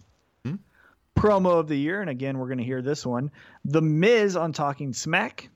This solidified him as the top heel on SmackDown Uh, Live. he's doing some of his best work right now yes. It- just doing his but not even some doing his best work right now Do, well, and even to go a little bit more than that, doing some of the best work. yeah Not of just the best him. work yeah right Yeah. All right, here's a fun here's a fun one. Moment Captain Awesome becoming the commish. that's awesome but if he, I had to pick a wrestling No, you one, don't have to. I'd have to say it was all the broken Matt Hardy stuff. yeah Was pretty wacky, silly, and entertaining to watch. I'm gonna binge watch it all because I've seen like just little bits and pieces, but now I want to like set up the whole portfolio and just watch it. I'm gonna spend like a, a night, you know, and just watch it all. They did a whole episode where like the title match and everything was at the compound. Mm-hmm. Maybe that's what we should do. We should do a relapse episode, get drunk, and watch the entire portfolio of the broken Matt Hardy. Yes. Yeah. Okay. Yes. Yes. Yes. Yes. I'm down a million percent for that. Yes. All right, that's all for this week. Have a great New Year's. See you guys in 2017. Adios. Chris Macato. I like that fucking guy. Uh, so do I. Yeah, he's a good guy. All right, let's move on to um I don't know if I've heard of this guy. Who? Uh he says Hey yo, Kata is back with another email. So let's do this. cataclysmic. Ugh. I like that fucking guy. I like that fucking guy too. What is up, Captain Turd and Thumbtack Mac? It's Santa! So I got a serious question to ask. Why is it we all acknowledge Rocky Johnson as the first black tag team champion alongside his partner Tony Atlas? But every time people argue about black WWE champions, they say Rocky Johnson's son, The Rock, doesn't count. Rocky Johnson is a black Polynesian man who married a black Polynesian woman who gave birth to a black Polynesian man who went on to become the most electrifying man in all of entertainment. Sure, The Rock isn't as black as, say, Mark Henry, but black nonetheless. I think some of that is, uh, and this is kind of where some of my work with the commission goes, is um, why are we measuring this? Uh, uh, All races, it's a spectrum to begin with. Damn it! Like, True. you know, I mean, there are some people who are is- there are some people who are African American, right? True, and they are yes. lighter than some white people that I know, right? Like, I right. mean, yes, yes, yes, yes. I think this is where the the critique of saying uh, The Rock is the first It's a cultural African American champion. Uh, not even that. It's what he ident- identifies Mm-hmm. with. I think he would also. I think he would say he's an African American, but from what he presents on social Samoan. media, he is Samoan. If I didn't tell you that he has a black Yeah. father, I'm going to assume because you have you guys all have brains, you're going to Mm-hmm. say that's a Samoan Yeah, man. the traditional, especially from the American point of view, when we say black, right? If we're gonna have a black champion or a black president or a black whatever, right? It's coming from that that I'll, I'll even say urban, or you know, it's it's it's a cultural thing in that regard, or it or they would throw in African in that mm-hmm. mix. I think you know, but that's where they get into it's that African and then the African American heritage, which Rock does not identify with, as you've said, right? Like he's That's what I. definitely from- That's my only thing about why I think some people say he's not the first African American champ, even though he is, is because he at least publicly doesn't show that he identifies with anything but Samoan. It's very similar to Mariah Carey, right? Mariah Carey, very famous singer. She has a black uh, parent, Mm-hmm. but she identifies as a white woman. So get what I'm saying? Mm-hmm. And so I think it's a lot like that with The Rock. But that's just my opinion, and I think that's where the criticism comes from, or not criticism, but critique when people say that. But being technical, being real, being 100% honest, yes, he was, I believe, the first African American uh, heavyweight champ.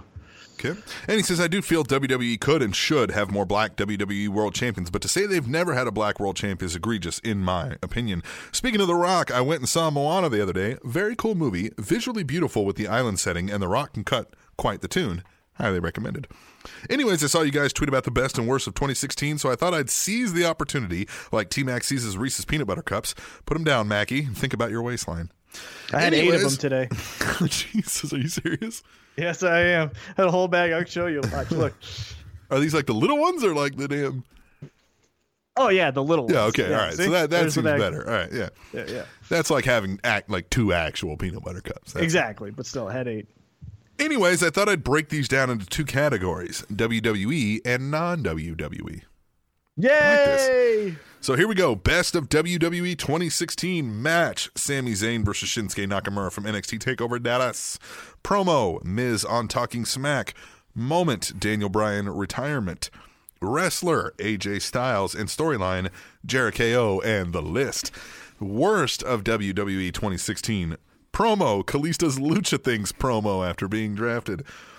Storyline. Goldberg versus Brock Lesnar. Wrestler, this is a good one. Mojo Rawley. Moment, old day segment on Raw. And match Golden Truth versus Breezango from Money in the Bank. Non WWE Best of 2016 promo Kenny Omega G1 Victory promo. Match Omega versus, is it Naito on day one, G ma- uh, G1 Climax, day 18. Hold on. Is day- the Kenny Omega Naito Day. It's G1 thing? Is that Naito Day? Is that the Kenny Omega promo? Is that when uh, he turned on AJ Styles and they kicked him out of the Bullet Club? Oh, geez, I don't know. I remember that. I don't know. Uh, best moment non WWE of 2016. Adam Cole joins the Bullet Club. Best storyline: Kyle O'Reilly versus Adam Cole, and best wrestler non WWE 2016. Will Ospreay. Oh, okay. Non non WWE worst of 2016. Moment worst moment non WWE 2016. Bone Soldier joining the Bullet Club. Match Toru Yano versus Yoshihashi G1 Climax Day 18. Promo post match Kevin Sullivan at ROH Best in the World. Oh yeah, that would have to suck. I don't even see it. I can tell you that would suck. Storyline All Night Express and the Cabinet in ROH. And Hold worst on. wrestler. Huh. Stop. What was the promo? Post match Kevin Sullivan at ROH Best in the World.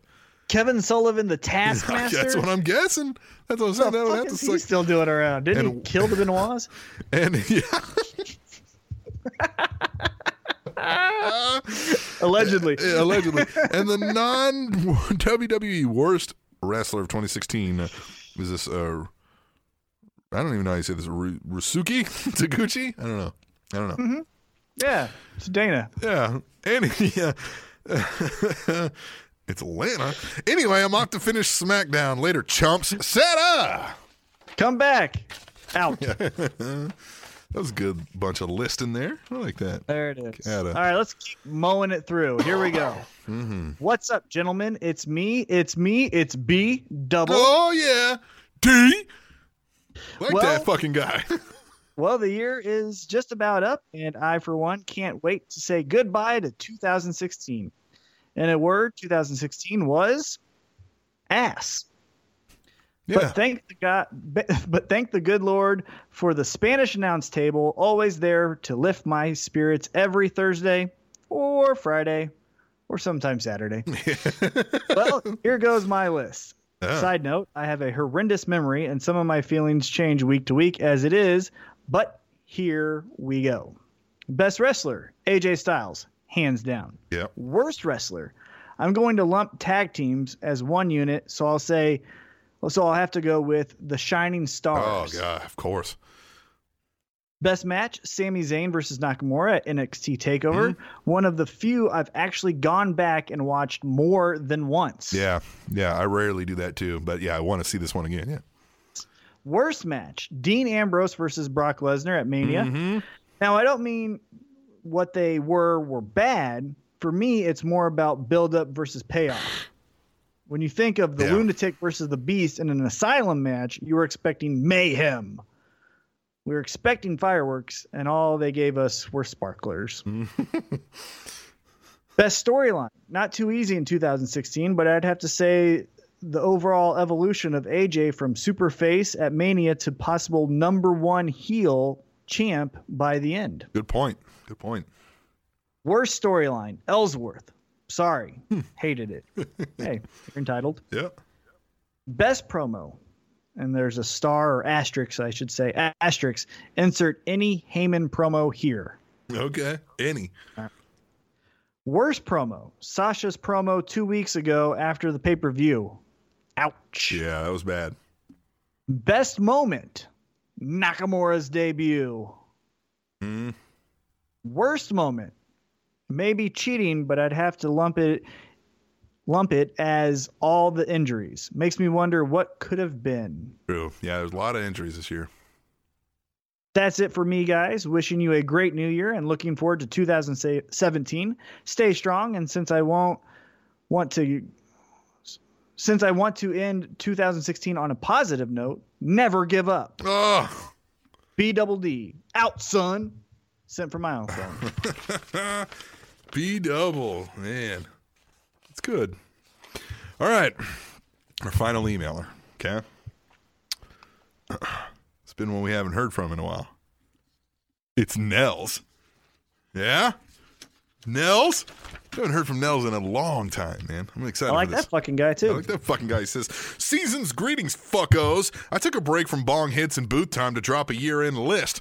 I've cut myself off all internet to focus on creating, so I haven't been keeping up with you guys. Ironically or unironically, the last time I listened was when you made your little going PG announcement. Hmm. All right, we're not PG. We just can't be NC 17, is what we said. yeah, we're rated R, but we can't be NC 17. Think of Yeah. it that way. Yeah.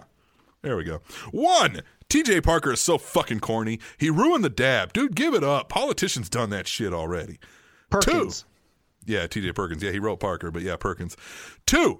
One of my favorite things this year has been Jericho Owens. Obviously, Jericho is doing his best work right now. The dynamic of Owens never defending clean is going to set up great for a Mania match, and hopefully it gets big enough that the title will go somewhere else. Jericho, don't forget, I was on this list shit way before you. I started this motherfucking list shit, and this is the thanks I get? Three. Ambrose has gotten cheesy to me too.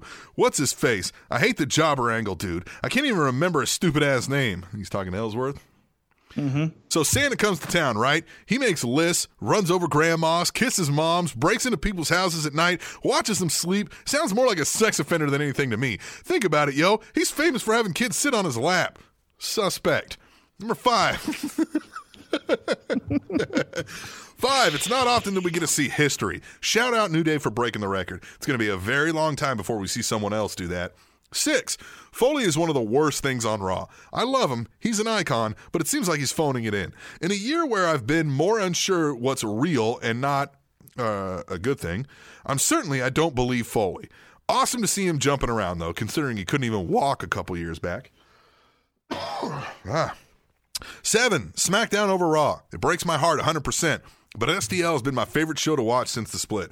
Raw is good, but there's too much BS. SDL is just the right amount of BS for me. Number eight, the cruiserweights do nothing for me. I've seen all the flips and shit. Tell me a story. Even early 2000s, cruiserweights were my bathroom breaks. It seems like it's getting there, but they're, if they're on Raw, it needs to be Raw, not an and here's a 205 live interlude. Number nine, Miz, man. Maybe superstar of the year for me. I'm in love with everything about him right now. Peep the stickers on the IC title, a la Ohio State's helmets. I hope I used a la right. 10. I think you did. I think you did. I didn't notice the stickers. Yeah, he puts them on every time. That's great. 10. Natty just shitted on Nikki, yo. Damn. Stop being so down on yourself, girl. Black men everywhere love you. Yo, sister fine as fuck, though. Hell yeah, I watch Total Divas every episode. Believe that. Playa. Fuck you, Roman. That was Teddy's long ca- or Teddy Long's catchphrase before it was yours. 11. Believe that. Yeah, that's right. 11. Speaking of Roman, I swear to God, this all better be leading to a Roman turn on Rollins next year. Get them all buddy buddy again, and then boom, chair to the back. Rollins versus Triple H at Mania. Roman screws Rollins. Called it. 12. I'm leaving you with this. From day one. That was Cena's catchphrase in the early days. Soon, uh, since he started rapping, I'm 14, 15 at the time, I ate that shit up. He jumped to the top. I've been rocking with him from day one. I instinctively throw my threes in the air when the opening chord of a song hits. Even when I'm not feeling him, I accept that John Cena is my favorite wrestler of all time. This is pre tonight's SmackDown, and I'm so stoked for us uh, for tonight. It's insanity. Long live Cena. Well, guys, it's time for me to go. Back to my cave full of sour diesel and composition notebooks. I hope all is well. If all goes as planned, me and a buddy may start a wrestling podcast of our own. I gotta fuck with the guy that you advertise all the time. Who? Mike Jones? I don't know. Fuck it. I don't even know what he's saying there. I don't even know what he says Who do either. we Good luck. advertise all the time? Got these projects coming out next year. Keep the lookout for Black Hoodie Music and Rapping for Dummies Volume 1. I know I have a signature thing uh, that I say right here, but I forgot what it is. Gang, gang, Nels. Gang, gang. Yeah, gang, gang, gang, gang. That's great. Nels, man. I like that fucking guy. He should come around more often, man. That's my favorite way to end an, uh, any email. Gang, gang. So, all right, let's take a break. That was a fun kind of recap over what everybody thought was good and what was bad.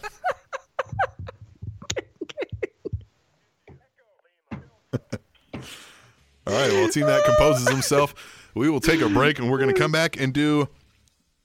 Uh, we're going to tell you what's what's going to happen the next year. We're going to give some New Year's resolutions when Gang, we return.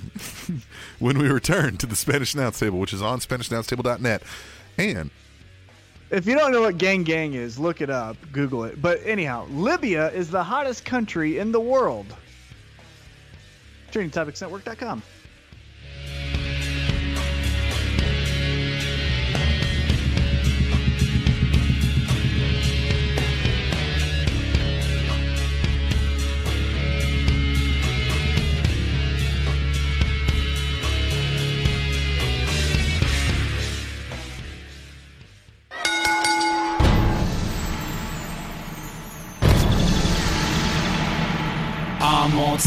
this ain't even my peak. And everything they said was out of my reach. It's getting so close now, did it all for the hometown. Time all year, we ain't skipping now. This ain't even my yeah, yeah. Everything they said Last battle rapper 2016, T Mac, go. Whatever happened to um, the Usos? They turned heel. They did awesome. They're pretty great, and then just no storyline for them. Yeah, well, the one got hurt, right? Uso yeah, too. but still, come on. Yeah, because they were doing great as heels, man. I was like, wow, this, you know, I didn't know they had it in them. Hmm. Yeah. I think they just got lost in the fold of everything else happening on SmackDown, especially when the, when the one got injured. And It's going to be very interesting to see phase two of SmackDown. I still think we're in phase one Yeah. of like that initial push. And I Yeah. think after Rumble, it's going to be interesting to see where they go yeah, from because all the storylines are still kind of the same storylines they started with, right? Yeah. So they knew it was coming. They had a bunch of ideas. Will they be able to keep it rolling? I don't know. Uh, T Mac, it's it's the end of the year, and as people tend to do, they they make resolutions, right? How they're going to better themselves or their situations coming up for the for the coming year. And we're no different here on the Spanish Announce Table, but we're going to keep it centered around wrestling. So we're going to give three New Year's resolutions for pro wrestling 2017. Uh, uh, side note, you early on coined 2016 the year of pro wrestling, and I think it turned out to be the year of pro wrestling. So I would really appreciate it if you would make 2017 the year of the Spanish announce table. That would be nice. But before we get into that, let's review what our New Year's resolutions were last year for coming into 2016. Oh 2016. God. Mm-hmm, mm-hmm. okay, let's see. We'll start with T Mac, right? We'll start with T Mac. You, your first one was to watch more pro wrestling outside of the WWE, and I feel like you've done that. Yeah, I Yeah. watched the fucking all the Matt Hardy stuff. Mm-hmm. I watched the Ricochet. That's another moment that should be uh, mentioned as far as I don't know if it was bad or good because of the reaction you had from Mm-hmm, it, but the Ricochet Ospreay match. I watched all of PWG day one, day two, and day three. Yeah, I did with Chris Yeah. Hero, all those fucking Nice. guys. Chris Hero, Jesus Christ, fucking run or put on pants, something. yeah, he's a whoop, whoop. Yeah, he's that. Still got the music going. Um, so yeah, I did that. I think I did that. I did it more so than 2000. Yeah. What I meant to say about Chris Hero is uh He's fat. That's what I meant to say. Well, mine was to watch more NXT and SmackDown, and I'm going to put that down as a fail because I didn't watch hardly any NXT, and I only started watching SmackDown when it became what it is now, which wasn't what it was when I said it Diet would be. Raw. So I feel like I failed on that one. So hopefully I'll do better on my first resolution uh, for 2017. Your second New Year's resolution for 2016 was to be less critical of the product and remember that it's entertainment, not open heart surgery, where if you make a mistake, you die. How do you feel you did on that one? Yeah, I failed that one. Yeah, I was kind of thinking that too. I was like, definitely. I think you started off the year better, but yeah, it, you know, you kind of went into. But there was a lot to to get. You know, Yeah. I, I think I feel like you're very passionate about it, and you see the perfection it could be. Mm-hmm. Uh, you know, I love or, it. I love or, it, so I you know, expect right. more. Mine was to watch wrestling on a week to week basis, and what I meant was avoid setting myself up for letdowns when what I want to happen didn't happen. So stop Mm-hmm. thinking about here's how the storyline should go, and I feel like I did that pretty good. Uh, mostly because I didn't have much of an option. I, once again, busy and really could only kind of catch the shows and just take it in when I was taking it in and not give too much thought about it. So, other than when we sat down to do this show, so uh, I feel like I did that, but less out of my own effort and more out of happenstance. Now, your third resolution for 2016 was to get a sponsor for the Spanish announce table because we need to get paid. Almost have it. Almost have it. We we do have some preliminary negotiations going on. Hopefully that works out well. My third resolution, and I'm happy to say I met this resolution, was to send out those damn shirts. Yeah. Yes. Yes. yes. And I did it. Like last month, but I did it. Still accomplished. yeah. It I this come- year. Check. Done. Yeah, that's great. Good for you. yeah. so that was you. our New Year's resolutions for 2016, and that's how we fared. Now let's roll into 2017. I'll kick it off. I want to take time to enjoy the in ring product more. I spent a whole lot of time and effort on the storylines and the character work and that kind of stuff, but there's a very good art form happening in these in ring matches, and I tend to kind of forego that mm, sometimes based on the time that I have, but I need to make some more time to, to focus on that. So I'm going to do that. I like that. Yeah. I will my new my first New Year's resolution is to watch one of the major shows from each other promotion that includes Ring of Honor, TNA, and New Japan Pro Wrestling. Okay. So Wrestle Kingdom, Slammiversary, and I don't know what Ring of Honors is. Best in the world. Death Before Dishonor? Yeah, yeah, yeah. Is that one? Yeah, I think so. Okay, that's mine. I'm gonna watch Okay. the. I'm gonna watch the big one from the three other promotions. I gotcha. Their Uh, WrestleMania. a second one I have is similar to that, but I'm going to watch a non WWE wrestling show at least once a month. Right, so I'm going to catch, so I'm going to catch an ROH or an Impact or a New Japan, uh, but I'm going to set it once a month. I'm going to make sure I try to catch at least one and kind of see what else is out there, so I know what the rest of the world is doing. Now, do you mean match or whole show? No, Just a show. It doesn't even have to be like their pay per view, but that's likely what I'll do, whatever they're big, you know. But You won't do that. Uh, we'll see. Yeah, you just once watched. Sami Zayn Man, I set the once a month, right? like, Yeah, like come on. Good luck. I know it's gonna be like the thirtieth of the month. I'm like, shit. What, Yeah. what did ROH do this month? All right, my second one, and this one's pretty easy, but I feel like it's important as to be a more well-rounded pro wrestling fan, and that's to attend at least three non-WWE shows in person. yes, I think we'll have a few more opportunities to do that. Mm-hmm. Uh, hopefully, uh, hopefully that will help tie into. Uh, uh, uh, one of our unmet resolutions last year. We'll see. Uh, my third resolution is to produce more regular non podcast content for our websites and social media. So I'm talking videos, articles, those kind of things. I've started to do a little bit of that already. I do got a GoPro now. Uh, I put up some articles uh, yesterday and today. Uh, I'm going to try to kick up some more of that because the podcast is fun and the podcast is great, but the podcast can keep us stale. Uh, so I'm going to try to uh, produce that. That's my resolution for you, the listener. Huh? Ooh. Yeah. Give them ownership of one of your resolutions. Yeah. I like that. But keep right, keep me keep me honest is- about that. If I'm not giving you it, let me know. Yeah, say something. Yeah. If you see something, say something. if you just don't like see rape. something, say something. Oh, yeah, yeah, yeah, right? I was gonna say like rape. Yeah, right. Yeah. See something, say something. Right, Well, yeah. if you see something, let us know if you like it. You're right. Yeah, that too. Yeah. If you see something, say something. Hmm? All right, my third one, and this is a big one because it's even bigger than getting a sponsor, which we almost did twice. Remember, we had uh, Heel Ziggler there for a second, Yep. And then uh, we're almost on this one. Yep. Now? We're hoping. Yep. We've had some pre- preliminary negotiations, but right now they're stalled due to uh, uh, someone's vacation. Travel. That works out. Yep. Um, but mine is to have Spanish Announce Table open up their own store on ProWrestlingTees.com. hmm Yeah, we are pretty close to being eligible. Uh, See? yep. I like that. Yeah, So, all right. There it is. That's the resolutions. Will we keep them? Will we exceed them? Only time will tell. But before we leave each week, as we've done all year and even prior to this year, and we will continue to do coming into 2017, is T Mac's resolutions then were to remain positive and patient about pro wrestling. And in the last couple of weeks of 2016, the year of pro wrestling, he's decided not even to be patient, he's going to be all positive. So, All positive. so each week he's been giving us three things that he found positive on pro wrestling. T Mac, what's P1? Uh, did you see Alexa Bliss's elbow? yeah. Yeah. How gross was that? Yeah. And cool. Yeah. Yeah. Good little wrinkle. I like that. Yeah. Well, that means she's your been holding that and waiting for that.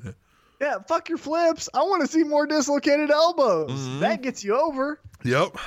Yeah, kid. Yeah. Dislocate your elbow. I don't care if you can do a 360 splash. That's P1. Listening shark bait. All right. Yeah, you listening there, Tony Side Salad? All right. Tony tickets. T- Tony Tickets, yes. Yes. Tony Mancini, maybe. What? What? Uh, number two, it's the elevation of Baron Corbin. How much did Dolph Ziggler and AJ Styles put over Baron Corbin Yeah. as fucking man? I like that. Good. In that one match, Well, they he, need- he looked like the main eventer. Yeah, they do need some more. Like, I feel like they do need some more main event level guys on that SmackDown. And who else? Who better than that fits the And part? now we're going to see next week if he still is in that spot. But for at least the end of the year, he looks like he's in that spot, that Okay. main event spot. So I love it. Right. And he's from Kansas City. yeah, And he almost kicked your ass. he did. Yeah. it's been great. Yeah. All right. And third, and this is my positive. So Kata, I don't care that he lives a healthy life and he's doing what he loves, blah, blah, blah, blah, blah. I still don't like him. So I thought it was awesome when Stephanie McMahon said, if you can keep that CM Punk chant going for another two minutes and 14 seconds, you'd last one second longer than he did. Yeah, that's fucking great. That's that was funny. great. Because you know what? One thing I want to point out about this CM Punk stuff that the Cataclysmics and others, it's not just Cataclysmic, others in the world like to do with CM Punk. They like to tr- treat him as like a he's doing what he loves, and you know. I don't care that you're mean to him. He's just going out there and he's pursuing what's on his heart. Well, you know what? When Hulk Hogan had his bullshit, who was the first one to jump on that bandwagon and say he was a piece of shit? CM Punk. Yeah. Right? CM Punk is the first one, if not at least second, to jump on someone when he doesn't Oh, yeah. like him, He throws And then we stones all, "Oh, faster so than great. anybody." CM Yep. Punk does it, blah, blah, blah, blah, blah. But now we can't do that to CM Punk? No, no, no. Yeah, he made an entire career out of buddy. shitting on people. Yeah, it's a two way street. It goes both ways. So you got to be ready for it like lunch meat. So when you get shit on, too fucking bad, you smell what I'm shitting, you got to like it. Stephanie, you did great. You still need to work on, Stephanie still needs to work on leaving the ring, making the other talent as good as her. Yeah. She likes to really bury them, which it works for a Paul Heyman because Paul Heyman can be like, I know how to recover and I can know I know how to do this. But for the Apollo Crews, the maybe Sami Zayn's of the world, as far as promo wise, that Yeah. can't. Paul Heyman does it to set up a match, though. You know what I mean? Right. Like he does it in a way that'll sell tickets. She does it in a way that just shits on them in a regular week of Raw when there's nothing to lead into. Right, like when she scolded Charlotte for no apparent reason, Right. and just made her look weak. Yeah, Yeah. Uh, so she needs to work on that. But anyhow, back to my three P's. Uh, number one, Bl- Alexa Bliss's elbow. That was incredible. It was a great photo sh- shot of the week. Number two, Baron Corbin. He's in that main event picture. And then the line of the week, Stephanie McMahon shitting on CM Punk. Ha ha. Chicago, get over it. He's gone. It's three years. Bye bye. All right, I like it, man, and I liked 2016 for the Spanish announce table at the very least, and uh, exciting 2017 coming. Maybe some good things for us in our future, maybe uh, some extra work for us in our future. Who knows? But we're going to stick to these resolutions. We're going to try to make the show great. Not again, because it is great. We're going to try to make the show continue to be great. And uh, stay safe out there on your New Year's festivities. No drinking and driving, that kind of thing. Uber's easy to do. People are willing to give you a ride home. Uh, stay safe so you can listen to Spanish Announce Table more. Right? Yes, I love you guys. You're Right. my favorite. And You're we my will be back. thing of the week. We will be back next year on the Spanish Announce Table, which is on SpanishAnnounceTable.net and The last fact of 2016 is more serial killers are born in November than any other month. Think about it. TrendingTopicsNetwork.com.